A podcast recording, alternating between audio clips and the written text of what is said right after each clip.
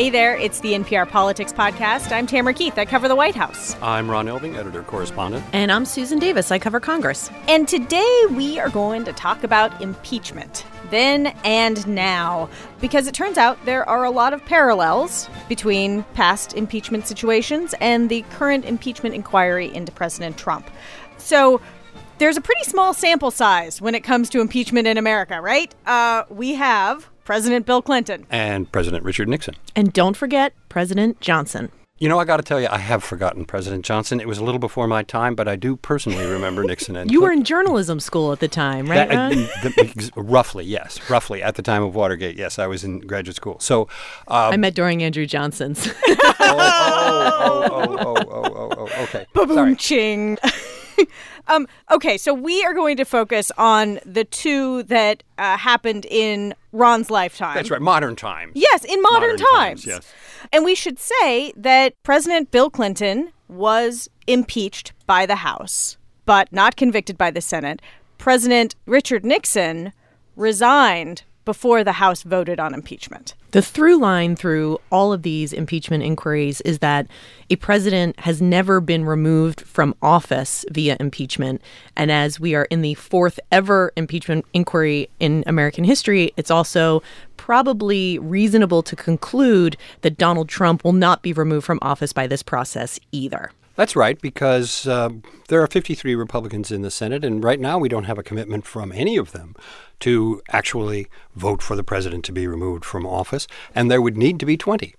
I can't wait to play this clip in like six months. I mean, either you will be so right or we will be so wrong. Well, if Trump is being removed from office via impeachment, it means events have happened that none of us could predict that have radically shifted the political landscape of this country in such a dramatic and profound way that we would have at least 20 Republican senators willing to vote to convict him on articles of impeachment and remove him from office. Even in the weird, wild times we live in, I can't imagine a scenario where that could play out right now. But yeah, you're right, Tam. Play this back to me in six months and we'll see. All right, so let's go through some of these radical moments that shaped the past impeachments. And I think we should talk about what's similar and also what's different. So let's start, Ron, with what is similar. The most important thing that's similar here is the similarity between this particular process and what happened with Richard Nixon, because in both cases, the allegations of wrongdoing had to do with the abuse of power for the purpose of securing reelection. So Richard Nixon's original burglary and all the other events around it that got labeled Watergate because the original burglary was in the Watergate Hotel, and they were breaking into the Watergate Hotel because the Democratic National Committee had its offices there, its headquarters there. That was all about securing and assuring Richard Nixon's reelection in 1972. That's when the burglary happened. And in this particular instance, what's being alleged about this phone call with Ukraine and a number of other issues around it have to do with President Trump's efforts to secure his own reelection in 2020. And there are tapes. Well, there aren't tapes that we know of this time, but there were tapes for Richard Nixon and there are transcripts, yes? Yes, let's say there is crucial evidence that emerged in the first round of hearings that were looking into Watergate back in the summer of 1973 when one of the witnesses uh, testified everything in the Oval Office is recorded. Why don't you guys just listen to the tapes? Well, it took about 10 months to get hold of those tapes, and it took a decision by the Supreme Court to turn those tapes over. And at that point, Richard Nixon essentially resigned just days later.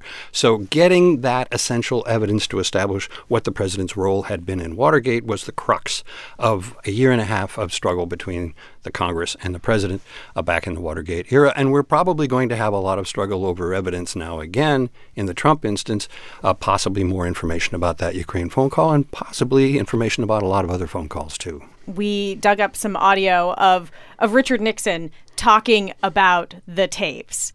As far as what the president personally knew and did with regard to Watergate and the cover up is concerned, these materials, together with those already made available, will tell it all.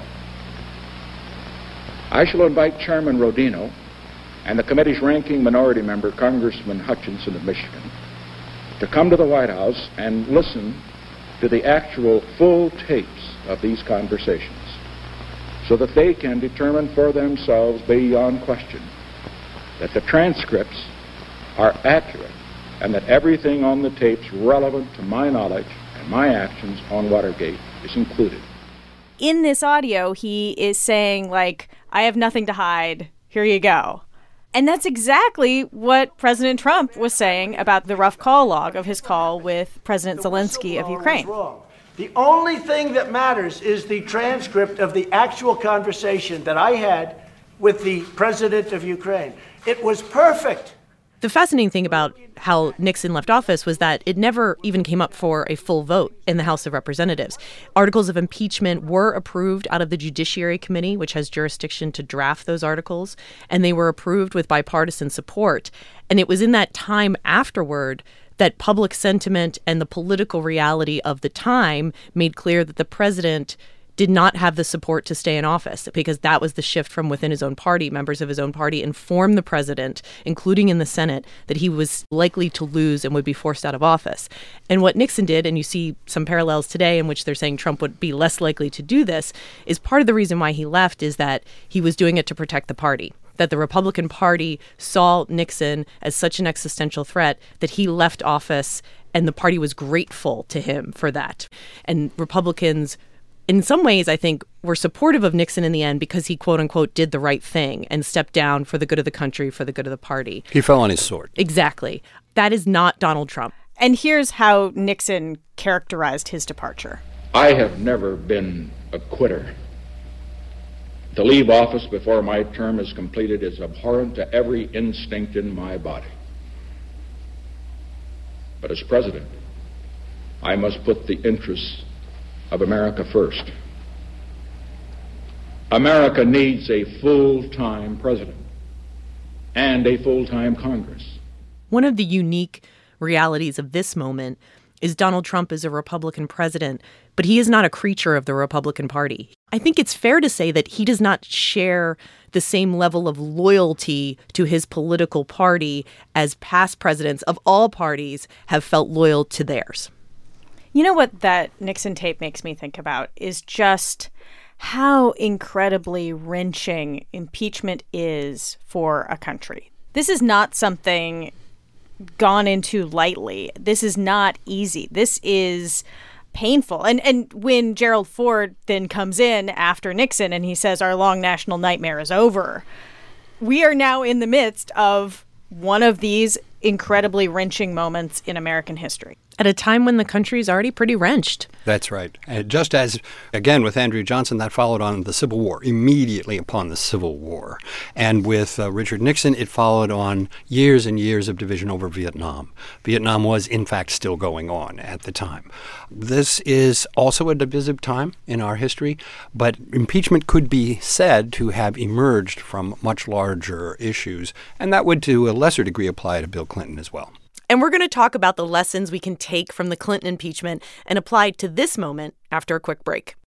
Support for this podcast and the following message come from Aspen Snowmass, dedicated to meaningful action on climate change. For over 20 years, Aspen Snowmass has implemented large scale solutions, from generating clean power to wielding it. They installed the first solar array in the ski industry, the first LEED certified building, and currently operate the only coal mine methane to energy plant in the country. Learn more about what Aspen Snowmass is doing to combat climate change at giveaflake.com. NPR's Code Switch is a podcast about race in America that's about all of us our histories, how we're represented, the ways we've worked together, and worked against each other. You'll learn, you might get mad, you'll definitely laugh, but don't take my word for it. Just listen to NPR's Code Switch. And we're back, and let's turn to Bill Clinton, because that is the most recent example of a president going through an impeachment process. And it's very different from Nixon and what's happening now, because at the core of that one is a sex scandal. That's right. It was about a sexual escapade or affair, whatever you want to call it. In today's atmosphere of hashtag Me Too, I think people would have judged Bill Clinton even more harshly than he was judged at that time. But at that time, when the House impeached him in December of 1998, only 30 percent 3 0. Less than a third of the country supported that impeachment in the Gallup poll. That did not deter the House majority. They were the Republicans, and they had an intense relationship of antagonism against Bill Clinton, much like the Democrats have against Donald Trump. Republicans in the 90s were investigating the Clintons at every turn for very similar political partisan motivations. They were looking for something to get the Clintons, things like their former real estate deals, his past personal behaviors as governor, and it was only in the Monica Lewinsky incident. I don't even know what you would call it because it wasn't the the affair was not the crime, right? The cover up was the crime in that the president lied under oath about his sexual relationship with Monica Lewinsky. He started by lying to the whole country in public on television. But lying to the public is not a crime. I want you to listen to me. I'm going to say this again. I did not have sexual relations with that woman, Miss Lewinsky. I never told anybody to lie, not a single time, never. These allegations are false, and I need to go back to work for the American people. Thank you. God, I remember exactly where I was when when he gave that speech. Yeah. And it was all a lie. And it was Yeah. all a lie, and All he later lie. admitted it. And, and what's more, and where he really got into trouble, because as has been often observed, there is no law against lying to reporters on television or lying to journalists or being on television. There is a law against lying to a grand jury. And when Bill Clinton did it again in front of a grand jury, that's what got him impeached, or that at least was the final thing that the House voted an article of impeachment on perjury and obstruction of justice because of those lies, not the lie we just heard. The benefit that Clinton had was at the time, the country was in a pretty good mood, and he was more popular through his impeachment than Donald Trump has been at any point in his presidency. In fact, his approval numbers went up after he was impeached and reached the highest point they ever reached. So you have to see in that uh, a country that was not persuaded the president needed to be removed, even for a repugnant uh, example of bad behavior of a personal nature in the White House. So it was a real issue, but it was not viewed as an impeachable issue. I don't know how to say this like artfully, but I'll just say it. Like what Clinton did was more relatable to everyday people, right? Like there were people that could see someone and understand why they might lie about having an affair and they didn't necessarily blame him for it. And they certainly didn't think you should get thrown out of office for a personal failing. But the Republican Party, for its own motivations, because they had created such a case against the Clintons, and I think that's a good lesson for today, too, is that once you start walking down the impeachment inquiry path, you're almost certain to bring up articles of impeachment no matter which way this goes, because you've just committed yourself to the process and your own party's base is probably not going to forgive you if you walk it back and say, you know what? Never mind. We decided that articles of impeachment are just not the way to go. Yes, and they blew through some pretty big stop signs, too, including a November a 1998 midterm election in which they had expected to pick up 20 to 30 seats, and instead they wound up losing about half a dozen. And that was a huge shock, and it actually cost the speaker at that time, Newt Gingrich, his job. But they still went ahead the following month in special session and impeached him anyway. I just want to go back to where we started, which is that there is an incredibly small sample size here. There are not a lot of examples. The conventional wisdom is based on a couple of instances, which makes it really tough to know how this is actually all going to turn out. And in each of these four instances, this being the fourth, the country was radically different. You know, late 90s America wasn't early 70s America, wasn't post Civil War America. And 2019 America is none of those things either. I mean, in each situation, I think has to be judged by its, you know, pinpoint in history. And we have to sort of look at these as their own unique events at the same time. And you could say that each of these presidents had also come to the actual presidency, the actual Oval Office, by unconventional or, or, something other than typical political means.